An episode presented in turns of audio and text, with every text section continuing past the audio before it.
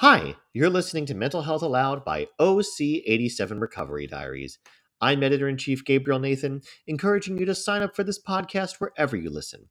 And check us out for more mental health recovery stories at OC87recoverydiaries.org. Mind games. Depression and anxiety gripped my father. COVID nearly took him away. By Khadija Rashid. I sensed it had come too early. In a rush, it turned the pages of his life too fast. His body was giving up, his flesh merely grasping his bones. He had given in to the will of death itself.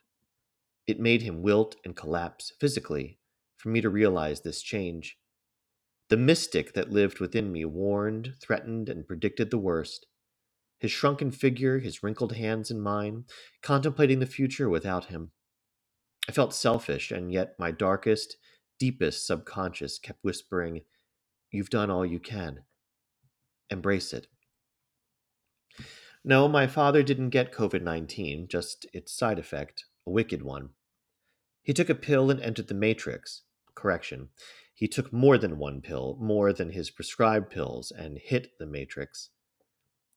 The occasionally sarcastic, always joyful man I once knew suddenly became too aggressive, and then suddenly fell into complete silence.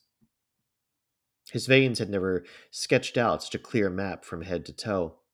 It was scary to witness. Why would he do this to himself?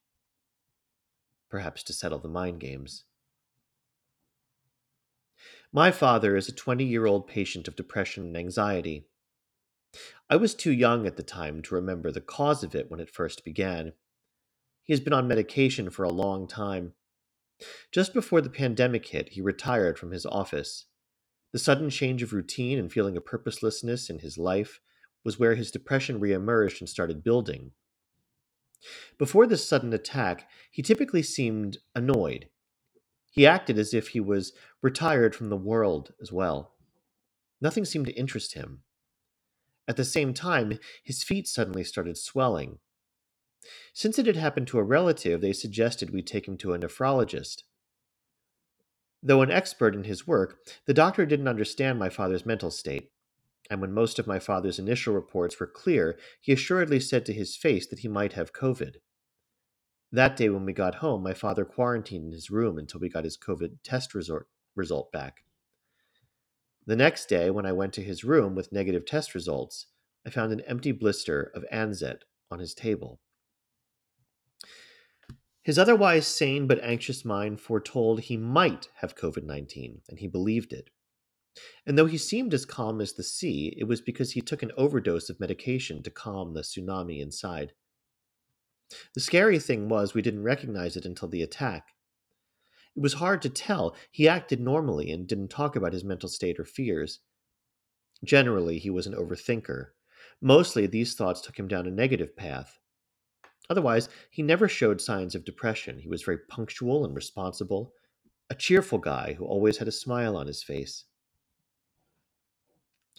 Going the extra mile, I have seen my parents leave early in the morning for the office and come late in the evening. I would pace outside, keeping an eye on the road, waiting for a blurry image of my mom and dad to appear from the wagon walking towards me, and I would dash in a frenzy to meet them. Naturally, their retirement sounded promising. The wise fate must have made up for the past, all the time we didn't get to spend with them. It did, in unexpected ways. I thought we would get more time to spend together as a family, but as soon as my father retired as the pandemic hit and his depression spiked, most of his after retirement period we spent in doctor's offices for appointments. We took walks to keep him busy and his mind still. He went to Masjid for prayer five times daily. He busied himself, himself with household activities. But slowly, as his depression increased, he lost interest in all activities. Ever seen Black Magic? I assumed it would be close to what I saw my father become in a matter of days. Bewitched, in a trance, possessed, he lost his state of mind and went into a state of delirium. It started with excessive vomiting. His body didn't even retain water. Afterward, he lost his appetite, and at night, he roamed around the house.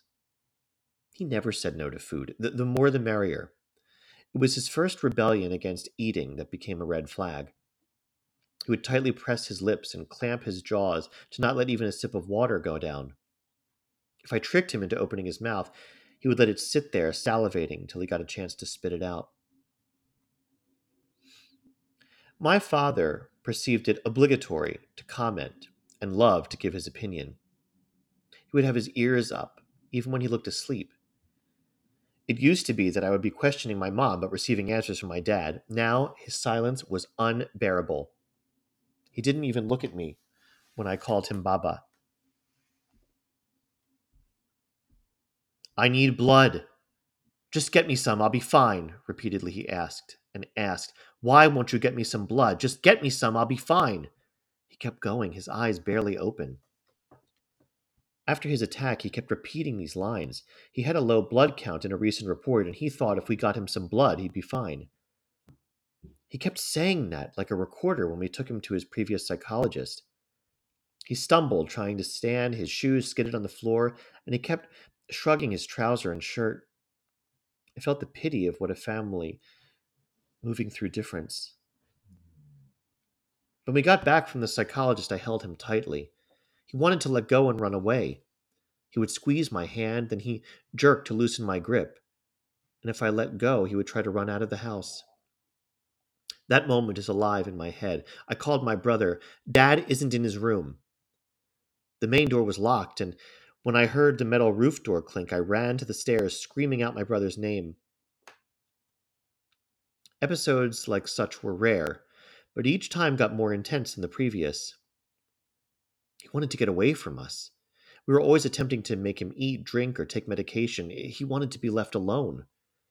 We were just thinking of keeping him safe, but internally, I hoped it would end soon, or I thought I would have a nervous breakdown. After getting a relaxant injection, he would get a little sleep.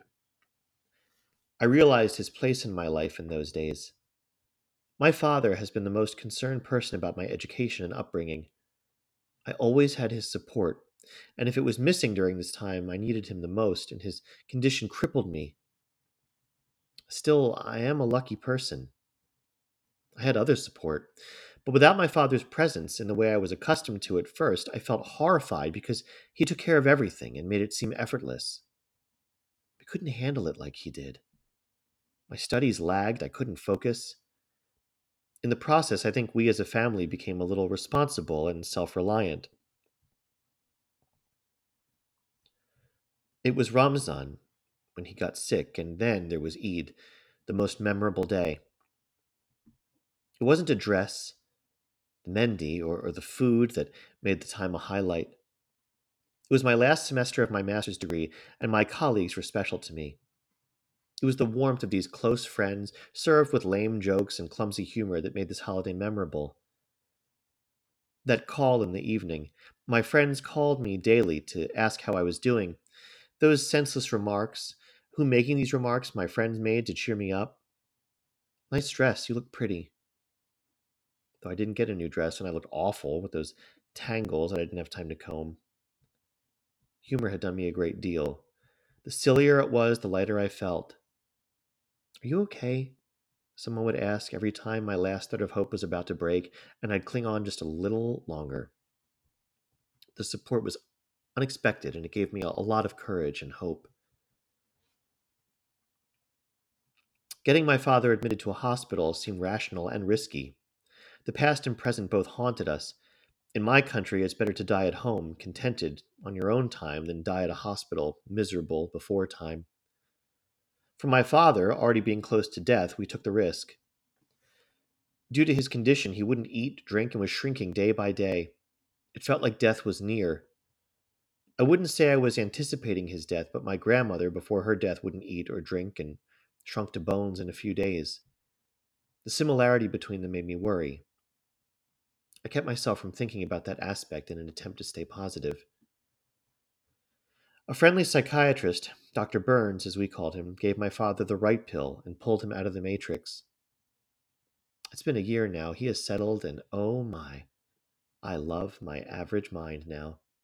It does so much without corrupting my system with its evil mind games. The experience with my father made me understand that depression of any sort should never be taken lightly.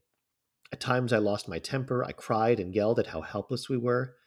At times I felt mad, as if he was faking his depression, but he was not. He was not in his senses, and that had to be dealt with with care. Now that my father is okay, I feel some relief. He doesn't remember his state of delirium, or as I call it, being in the matrix.